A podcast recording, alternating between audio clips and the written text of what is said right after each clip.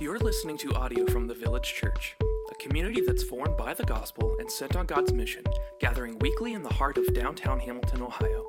For more information about the village or to connect with us, you can find us online at myvillagechurch.com. Hi, everybody. It's good to see you all. Thanks for being here this morning. Uh, we are in First Thessalonians, uh, chapter 4, and we're going to read verses 1 through 12. Give you a minute to get there in your Bibles, and we also have it up here on the screens.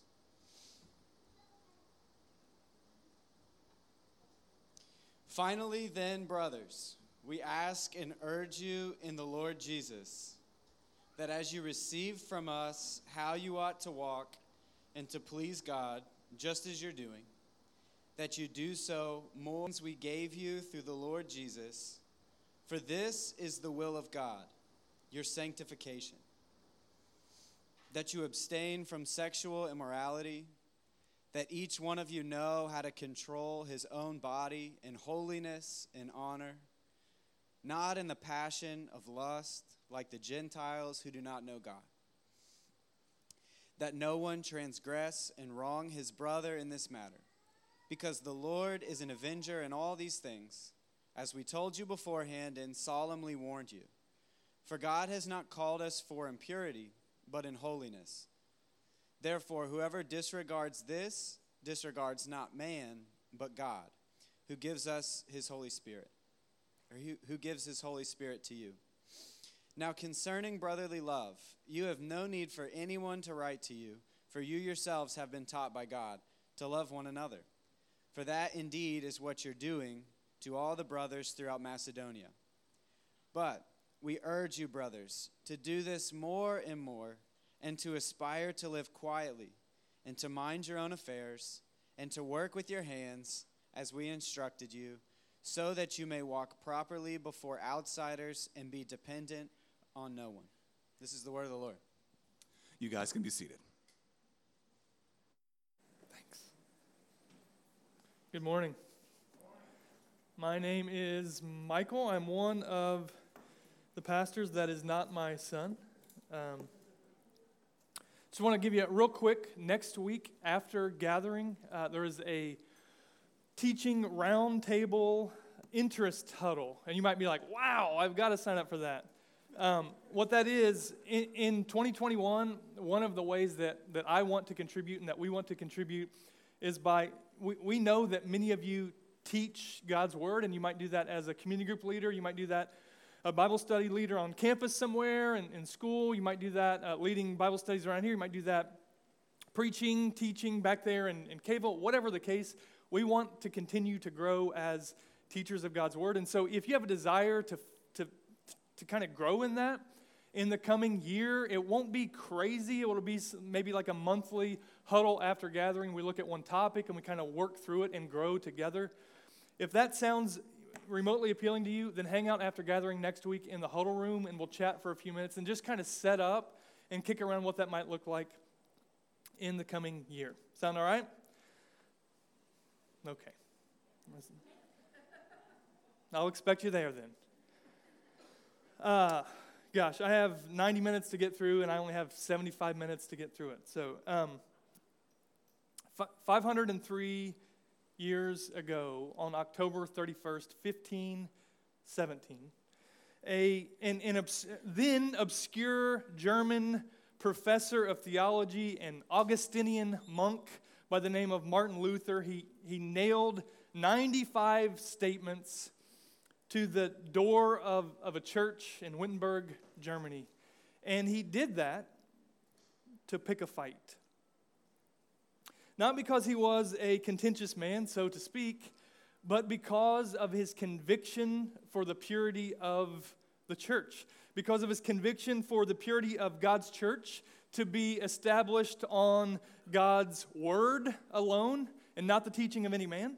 And that, that, uh, that the church of God would be established in salvation, not by the merit of, of the work of any hands, not by the works that we can do, but on the merit of faith in Christ alone. Kind of a big deal. There's a little bit of information out there in the world if you desire to learn more about that. Well, Luther's fight, uh, his, his fight was with the Roman Catholic Church, the most powerful institution of the day, uh, led by the most powerful man of the day, the Pope. And he was not a fan of these 95 theses that he put on the wall. He was not a fan of Martin Luther. And so this, this fight was inflamed between Luther and, and the church and, and many others who began to follow in Luther's footsteps. But, but this fight was inflamed by a man named Johann Tetzel. And Johann Tetzel was many things. He was the adversary of, of Martin Luther, and, and Tetzel was helping the Roman Catholic Church sell what, what are called indulgences. You may have heard of these. Uh, the word indulgence essentially just means uh, permit. It's a permit, but the way they were doing this was it was like a get out of jail free card. And what this meant was it would reduce the punishment for, for your loved ones if you bought one of these permits or indulgences for, for your loved one who didn't quite have enough righteousness to get into heaven immediately, but were hanging out in limbo in purgatory. Right? That's what they taught. That is not what we teach because that's not what the Bible teaches. But that's what they were teaching. And, and this guy, Johann Tetzel, he, he was like a marketing master and he was, he was helping them. He was making a bunch of money for the church. And so he would go into towns and, and he would, he would eh, through emotional appeal, try to tell people, gosh, your loved ones are suffering. And, and if you just pay, if you just buy one of these, then, then it will help give merit to your loved ones so that they won't, they won't be in purgatory for as long paying penance for their sins. And he, and he was like a, an advertising genius. He said, uh, uh, among many other things, as soon a coin in the bowl rings, a soul from purgatory springs. He probably sang it, right? I think he also said, I'm not sure, every time a bell rings, an angel gets its wings, but that could have been someone else, right? So, so the idea was some saints were so good. Now, when the Bible talks about saints, it's those who are in Christ, right? But, but some, who, who, uh, some saints were so good that their righteousness exceeded God's requirement for entrance into eternal life and forgiveness of sins. Little preface that's, that's not true. Okay? Cover to cover, that is not a thing. All right? You can't be good enough. But what they, what they did was they, they, they coined this a treasury of merit. And so what it was was you would pay, the church would give you a, an indulgence slip, a permit, and, and on behalf of your loved one, your loved one would get the righteousness surplus of those really, really good people. Okay? So Luther was struggling with the idea of, of how to please God in, in general. And, and at this time, his, his, theology was de- his theology was developing, and he stumbled upon the writing of Augustine Saint Augustine of Hippo, right? In the fourth century, this dude wrote works that pointed us back to the scriptures. And, and, and today, we still, I, I read the writings of Augustine. Many uh, of us read the writings of Augustine. He, he helped form, um, he helped reform the way that we thought about God back to the way that the scripture sees that. So, so what Luther stumbled upon was this idea that salvation could not be earned, that it could not be bought from a, from a street performer, that it could not be bought from the church, but it was by God's grace alone. Salvation was by God's grace alone. And, and kind of the pillars that he would grow to, to build the church upon would be that, that we're saved by grace alone, through faith alone, in Christ alone, according to the scriptures alone, for God's glory alone. Man, and, and those tenets are not just Luther's tenets, but those are, are tenets that, that this book screams. Right? That movement that, that he uh, began to build and, and others followed was the, the Protestant Reformation. Now, here's the thing most people in this room believe those teachings to be true. But, but we often miss between our, our belief or our theology, our understanding of God, what we hold dear about God, and the way that we live it out. See, that's where the disconnect comes in. So because, because it's all about Jesus, we get to get to work. We get to do good works, joining the Spirit to live for God's glory in the way that we walk with Jesus, the way we, that we live this thing out, right? faith informs our works. What we believe shapes the way that we live. James, the half brother of Jesus, leading the church in Jerusalem, he wrote the, the book of James towards the end of your Bible. Uh, he, he says it this way but, some, but someone will say, You have faith and I have works. See, this has been a tension since the first century the idea of faith and works. But some will say, You have faith and I have works, as if they're two separate things.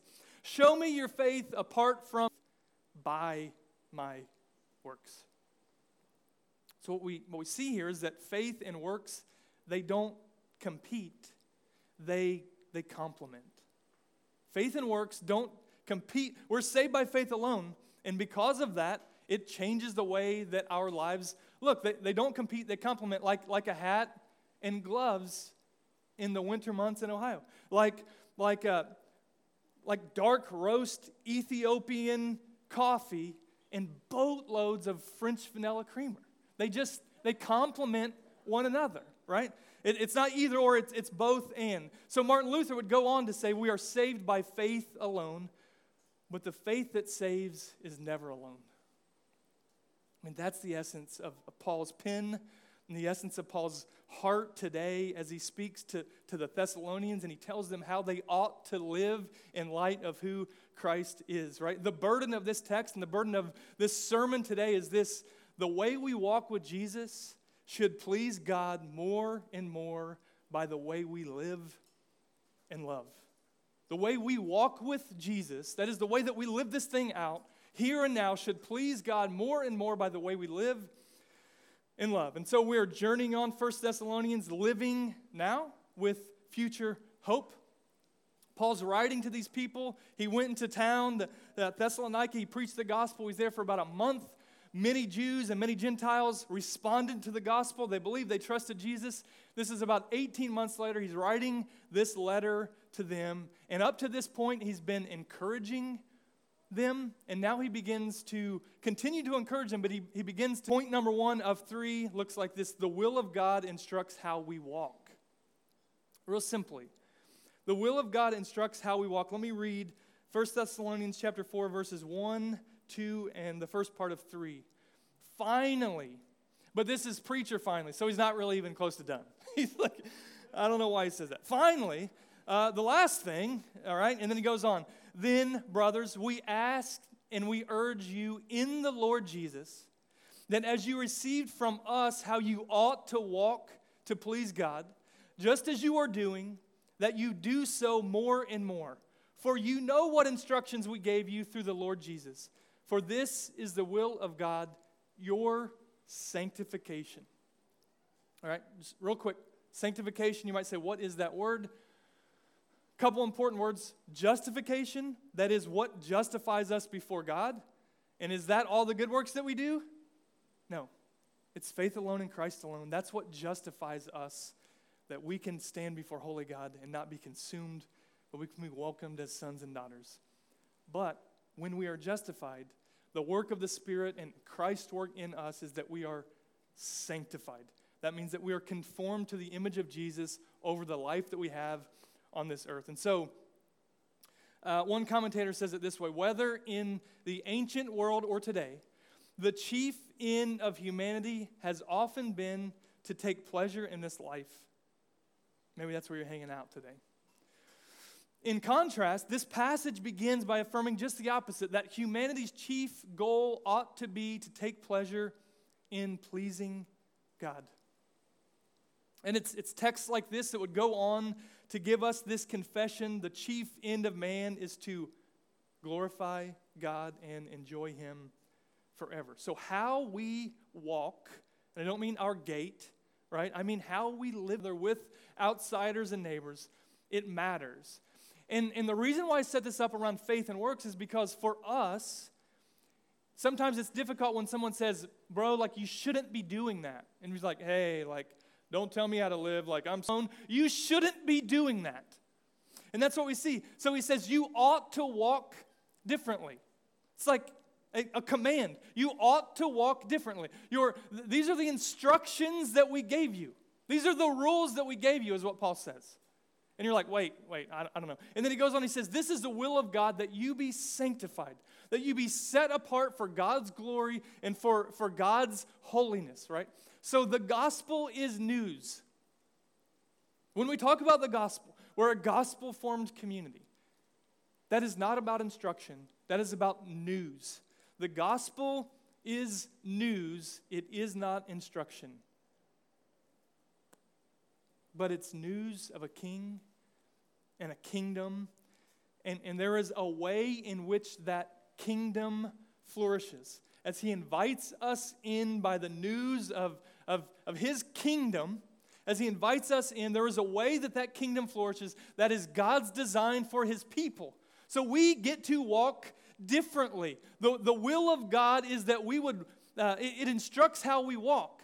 God's kingdom isn't one that's just made of rules. And so, so maybe you're sitting there and you're thinking that all of this stuff in Christ, the Bible, being a part of the church, it's just about keeping all the rules. It's never about keeping all the rules. In fact, the reason why God gave us rules was to show us what good was to show us what love was, and to show us that we couldn't do good on our own. That, that we're rule breakers. And we're in need of rescue, the rescue of a Savior who laid down his life that we might, that we might join him in the new life he offers us. So, so God is glorified best when his people Right? We see this in the Old Testament and in Israel in the New Testament, the church in this room today. God is glorified best when we walk as He has called us to love. And there are no limitations on this. There's not parts of your life that you get to compartmentalize. There's not slivers. It's not like uh, my, my Christian life is a sliver of the pie. And then I have like my work life, and then I have, you know, me and my bowling buddies, and then I have the way that I handle my finances and the way that I handle uh, my online presence. But, but no, that Christian slice of the pie is like really big. No, no, no. Your life in Christ is the entire pie. And everything else is, is just slivers that God has gifted you that you might put His glory on display more and more. I've shared this in, in part, I'll share it again in length. I, I don't know if this is true or not. Uh, it's from the 16th century. I wasn't there. okay, there's this guy, his name is Ivan the Terrible. I don't think he was that great, right? He, he was uh, one of the Tsars of 16th century Russia, if that means anything to you, all right?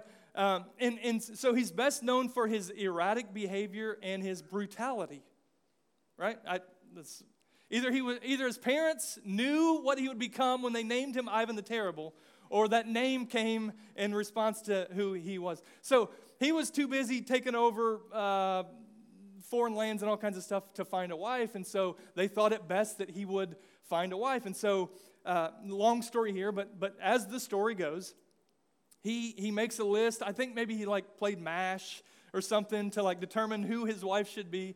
But but whatever he did, that was just for some of you. Some of you like, what is that? Right? Look it up. It's fine. Uh, anyway, so here's the list of, of what I want. And so they go out and they find a woman. They say, we, we think we found her. Her family has some conditions. It's political. You know how all that stuff works. It's political. And her, and her family, the conditions were this that you be baptized and that you join the church. Okay, uh, just a or, or your heart. And so, if he's doing that just to get a wife, that's not a good reason to be baptized and join a church, right? But if your heart has been transformed, then we, we we get baptized to, to express outwardly what God has done inside of us. So, so he, he, uh, so he does that. But then he, he has this tight group of 500 soldiers that are hanging with him. And so he's going to be baptized, and they think this would be a great idea. We want to be baptized as well. Well, the only condition was for them that, that they would um, that they would kind of uh, agree to the articles of the Orthodox Church. One of those were that they could not be professional soldiers. So, how do we do this? We want to be baptized. They made a big deal of it, whatever. And as the story goes, true or not, they had, you know, 500 priests and, and all these men, soldiers coming in, and, and they, were, they were baptized in the lake at, at once, but they held their swords out of the water because they wanted to baptize themselves before the Lord, but that part of them they would not give up. As one says, Those who witnessed the mass baptism said that it was an amazing spectacle to see 500 soldiers baptized, 500 dry arms, and 500 shining swords sticking up out of the water. It is God's will that every fiber of us be submerged, that it be laid to rest, and that when we come out on the other side of faith that saves us, that every part of us is sanctified and dedicated and instructed by the will of God. And this isn't in spite of the gospel, but it is because of the gospel that Jesus laid down his life. We get to follow him in that. That Jesus was raised to life, and he invites us to follow ruling and reigning, and we get to be his people here and now, lighthouses shining to the darkness around us until he comes and calls us home. What we get to do is we get to live now in a way that, that walks in the will of God for us. So, as a reflection, right, what have you not fully submerged and set apart for God's glory? You selfish with your time, with your money, this pride well up in you with, with your relationships. And, and here's the thing the way that we live this thing out, the way that we walk with Jesus, it's not just a list of rules. Like you might be like, I just want a list of rules. And I'll tell you this the people who just want a list of rules so that they might be obedient to God and to his kingdom, they are the people who Jesus fought with on every single page of the New Testament. They were the Pharisees, and they just wanted to keep all the rules, and their hearts were far from him. And he said, You look great on the outside, but your hearts, they rot and they stink. See, this life in him is not about a bunch of rules. It's about, about a new heart that transforms the way that we live and the way that we love, the way that we love God, the way that we love those around us. So, uh, the second thing, and, and here's the thing Paul presses into a few of these areas, right? We said that the will of God instructs how we walk, and then Paul he, he, he gets he narrows it down. And this is this is what he says. The second part, the will of God instructs how we use our bodies. We don't get to leave body parts out of the water, so to speak, that are not set apart, that are not submerged for God's glory by God's good design according to his good will. So, what he says, and we'll get to the text in a second, he says, abstain from sexual immorality. Grow in living for God's glory more and more, and abstain from sexual immorality. I want to define some terms real quick, right? Sexual immorality. Sex sexual acts, sexual thoughts, seeking or viewing sex apart from God's design for marriage. That's sexual immorality. What's God's design for marriage? That one man, that one woman would commit themselves to one another by God's glory and for His glory so long as they live on this earth, according to the scriptures. So, in the Bible, there are several categories for what this plays out like. And there are even more than I'll, share here, but, but, but fornication, which is uh, sex outside of marriage. Adultery, sex with another person outside of your marriage or outside of their marriage. Not, it's not good, right? That's not the design. Polygamy, this is being involved with more than one person, committing your lives to more than one, one, more than one person, rape, forced sexual acts, incest, sexual acts with close family, homosexuality, sexual acts with the same sex that you are, prostitution, pay to play. Sexual immorality, which is the word that Paul uses here, it's kind of catch all. And, and the word, you, you may have heard it like porneia, it, it's the root word for, for porn or pornography. And it's, Uh, it's, it's using your body or your mind for, for sexual gratification outside of God's good design. And you might say, well, gosh, I'm glad that I am, whew, I'm good in this area because I've not done those things. And, and I, I would just remind you what Jesus says. He, he says, uh, don't murder. And people said, gosh, I've never killed anyone. And he said, well, you know, if you hate your brother, you're a murderer. And people said, ah, dang. And so he said, don't commit adultery. And people said, well, I'm good there. I've never done that. And he said, well, you know, if you if you lust in your heart or your mind about a man or a woman, then you've committed adultery. To read and we get to understand not from a place of, of, of, of uh, ivory tower um, righteousness, but we get to find ourselves in the fray of these things. So, so this guy named Mark Howell, he, he wrote uh, Christ centered exposition commentary on First Thessalonians. And just so you know, the way that this thing comes together week in, week out is, is digging into the Word and, and figuring out what's there and kicking it around. And we talk about it in staff meeting on Monday and talk about it with other people, but, but really studying, study Bible stuff and, and kind of getting a handle on what's here. And then by the end of the week, I'm looking at commentaries and making sure that that what I'm saying is not, you know, uh, heretical. And, and we even, our community group leaders, we give them commentaries so that they might not just uh, say the things that Michael says on Sunday, except for throughout the week, but they might know the word and they might dig in on their own. That's, that's how we do this together. But, but I want to steal a, a bit from, from Mark Howell in his commentary. He talks about this, this movie, City Slickers. City Slickers is a, a 91 hit comedy where three middle aged men. My daughter looked that up yesterday. It's 35 years old, middle aged, right? Um, middle aged men, uh, 35 years old. In an attempt to find themselves, they set off on a cattle drive across the West. What could go wrong? They, they meet this seasoned cowboy named Curly. He's like the sage, you know, to help guide them.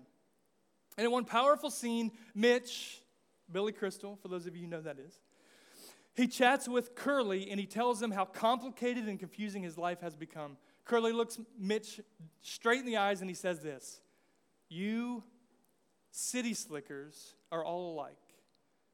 You spend 50 weeks of, your, of the year putting knots in your rope. And you expect to come out here and in two weeks get them all out. The, the truth here is is that the easiest way to, to get knots out of a rope is to avoid getting knots in the rope. And, and he says, well, that might seem obvious, but consider how people, if, if given the chance to live life over again, man, consider how often they would make some very different choices. And one of Satan's most effective methods for destroying lives and relationships is sexual sin. And again, he, he goes on. This world is sex saturated. There is opportunity every single day to fall victim to a wandering heart, to wandering eyes, to wandering hands in this sexual culture. It's no accident that, that the pornography industry is a $50 billion sex sells, and a lot of people are buying it. So, so you might say, well, okay, that's true for us, and we can see that, but, but why would he be telling them? It's because the human heart is kind of the same from beginning to end. And it can show up in different ways and different perversions of God's design, but but the same things that are true for us today, this is a universal spiritual truth. It's true for us today. It was true for them as Paul wrote to them. So, so he says, from prostitution on the streets to prostitution in the temples, which were part of some pagan stuff, messed up stuff. If you wanted sex in Thessalonica, you could have it. And from websites, hookup apps, to the culture of non committal relationships, if you want sex on your street, you can have it as well. Heath Lambert says this Pornography has chewed them up and spit them out. At the beginning of the journey, watching people commit acts of sexual immorality seemed fun, intriguing, comforting, and even exhilarating. Now, the sin has bitten back. Their hearts are weighed down with guilt. Their relationships are strained.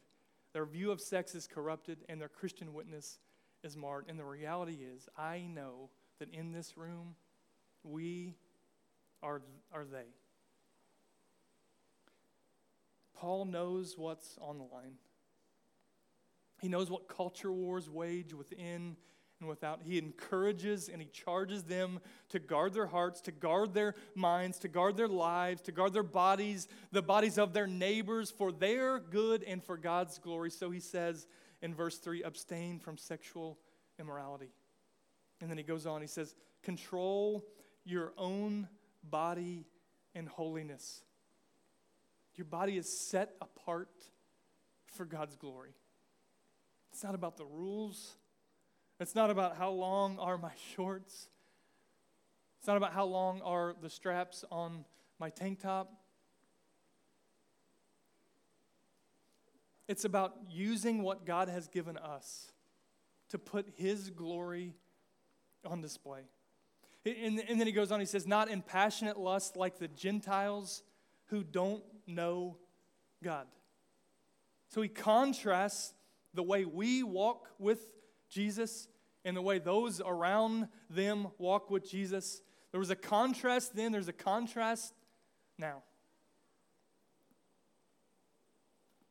This is, this is true, and, and, and the world will define how we ought to use our bodies. You don't have to look far. Classmate, coworker, television, walk into a department store, all kinds of opportunity for you to feel guilt and shame or for you to project something that God never never intended for us to project with our bodies with the bodies that he has given us for his glory. But what we get to do is we get to let this shape the way that we live. Be weirdsmobiles, but when you walk with Jesus, your life will look different than people who don't walk with Jesus because they have a different king and they live in a different kingdom.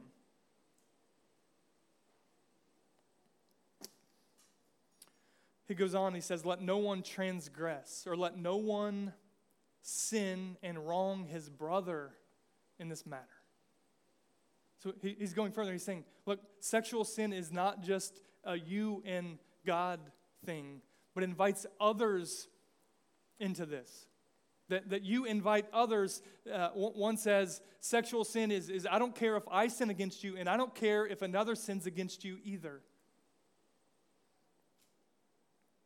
And so, so when we do that, we, we are bringing, bringing others into this, and it says, don't do that because the Lord is the first avenger. Because the Lord is the avenger. Right, you will make yourself an enemy of God. You haven't been saved to walk as the old man, but to live as the new man. And so, what Paul says, he says, You no longer aim to please man, yourself, or anyone else, but you get to be free to walk in a way that pleases the Lord with everything that God has given you, including your body and your sexuality. Some have knots in your rope. I think in, in many ways we, we all have knots in our rope. And, and no matter what you have done in the past, you have the opportunity to live new today, to shift from man pleasing to God's glory, to turn from hurting others to helping heal others, to flee sin and hate it, as John Owen says, and be killing sin lest it be killing you. Passions of the flesh and pursuing hard after the passions of a new heart and a life set on Christ. The will of God instructs how we use our bodies. And lastly, the will of God instructs how we love others. I'll read this verses 9 through 12. For what, wrong chapter. Now, concerning brotherly love, You have no need for anyone to write to you, for you yourselves have been taught by God to love one another. For that indeed is what you are doing to all the brothers throughout Macedonia. He's already talked. You've so lived your life before them and so proclaimed Jesus that we don't even have to say anything to the people in Macedonia.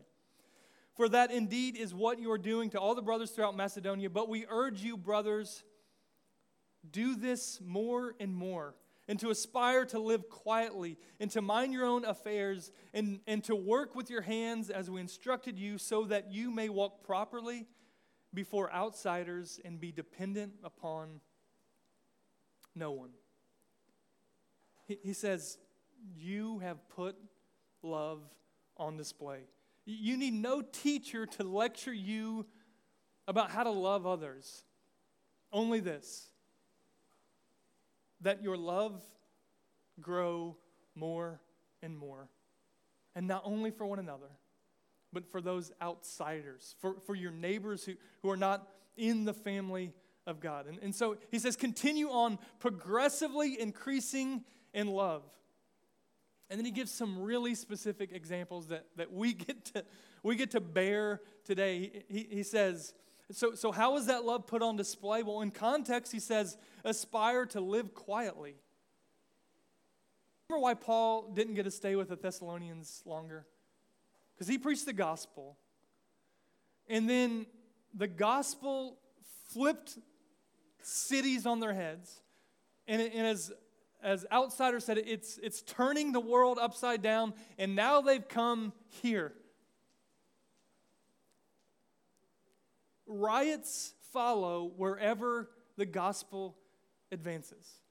And what Paul's saying is look, like we have, gosh, we're in Christ and, and all these things, but as it relates to your neighbor, bro, you have a lot going against you.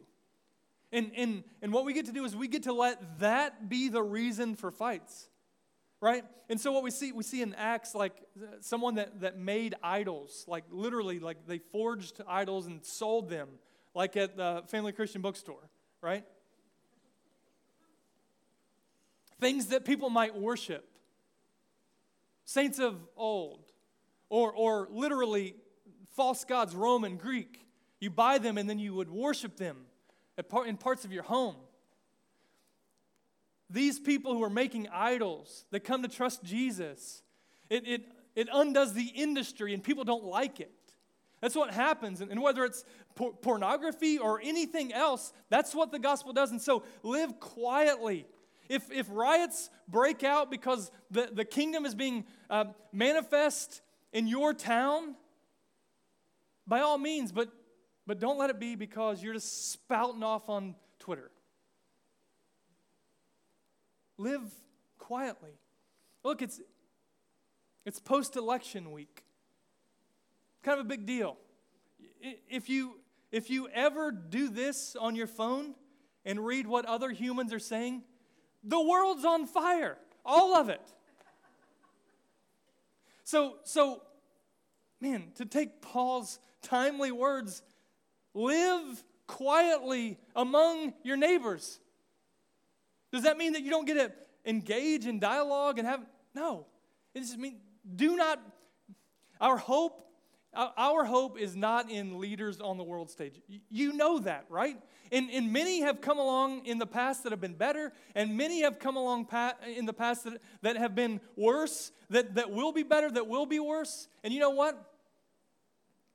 The church stands.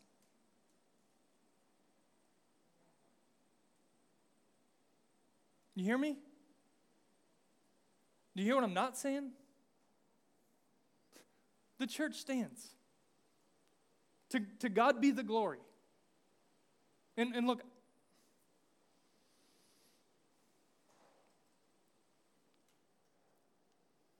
we, we better not be more concerned with what flag flies above our head than we are for, look, literally in the way that we live our lives. No, no, matter what the flag that flies above our head, in this tiny sliver of a country that, in the scheme of humanity, has existed for literally no amount of time.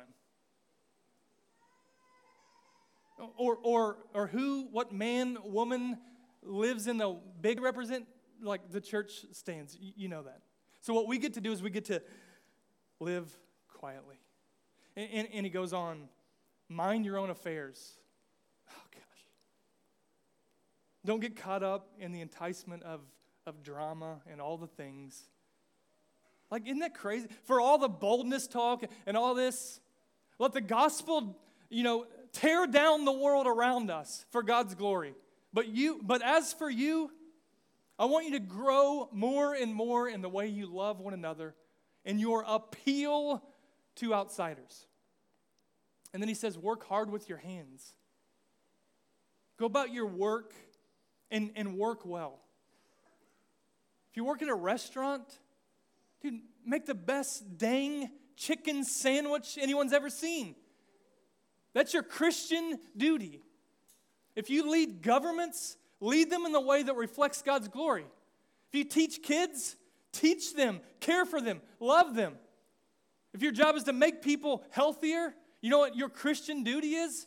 Is to make people as healthy as you can make them.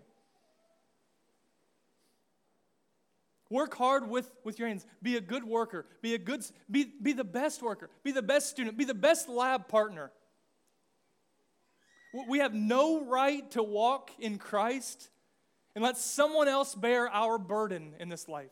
And what he says further, he's saying, do the things that God that that that God has given you as a way to put God's glory on display. Love your neighbor, advance good. Here's the thing, whether it's in your your home or whatever it is that you get up and you go to every day of your life. Look for ways to serve more. And hear me look for ways to demand less. That's what we get to do. The background Paul had already instructed them regarding Christ's return. Next week, uh, Pastor Scott's going to preach on this next, the, kind of the anchor text of this whole letter. And it, and it talks about Christ's return. But, but the idea is in, in the name of hopeful expectation, and in spite of, of love for one another, they were susceptible to foregoing love for their neighbor because they were living for later. Oh gosh, Christ is going to return. I have saving faith and assurance that He has saved me, that He invites me to live with God forever. So I just get to kind of lay low, I'll go to work, but I'm just passing time. You are not just passing time. You are living now with future hope. The future hope that we know is true changes the way that we live and love now. People ask me all the time, man, I, I really want to be faithful. Like, how can I serve God? And what I say is, is, what do you have going on tomorrow? Well, you know, I have class at whatever class. Try your hardest. Don't be late on your assignments. If you're supposed to serve on a team here, show up. Don't be late. Go about your day. Be, be faithful in what God has given you.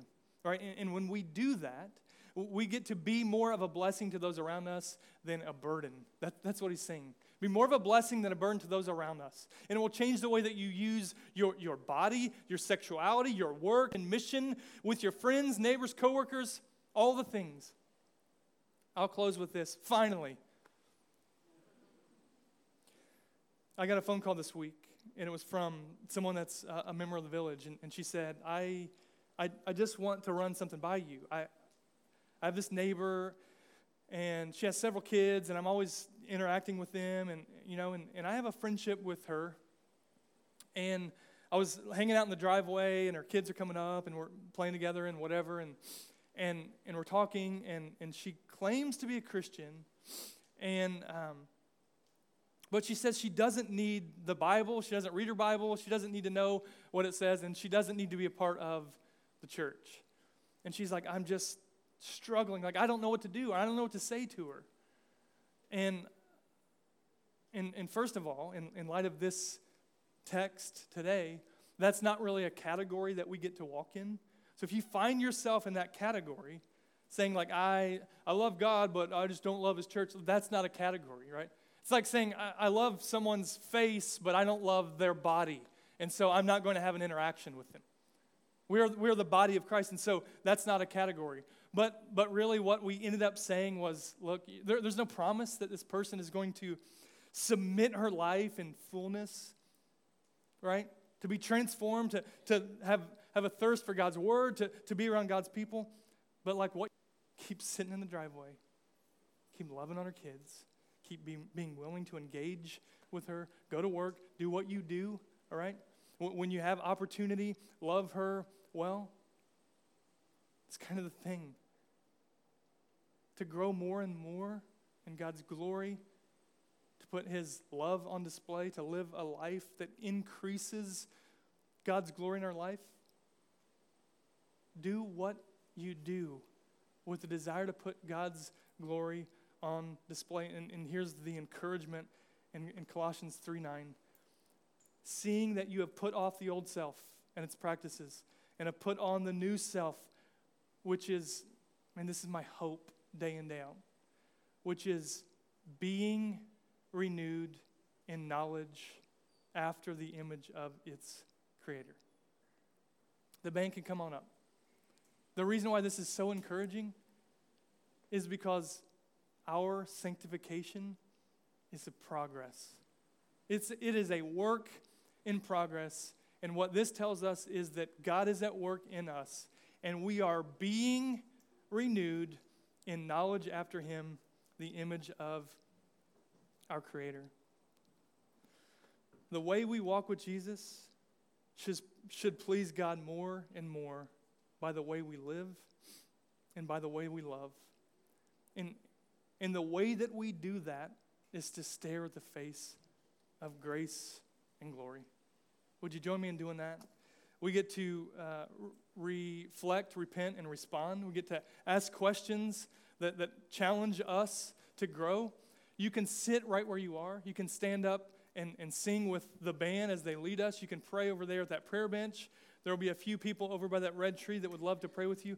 And we get to, for those who are in Christ, we get to respond by taking communion. And what this is, it's we get to remember and declare that, that Christ has spilled his blood and has broken his body on our behalf. Would you join me in prayer? God, thank you for the gift of these people, for the gift of your word. Would you show us how to grow more and more in, in your likeness? Would you undo us? Would you do work in us? God, we need you for your glory and our joy. In Jesus' name.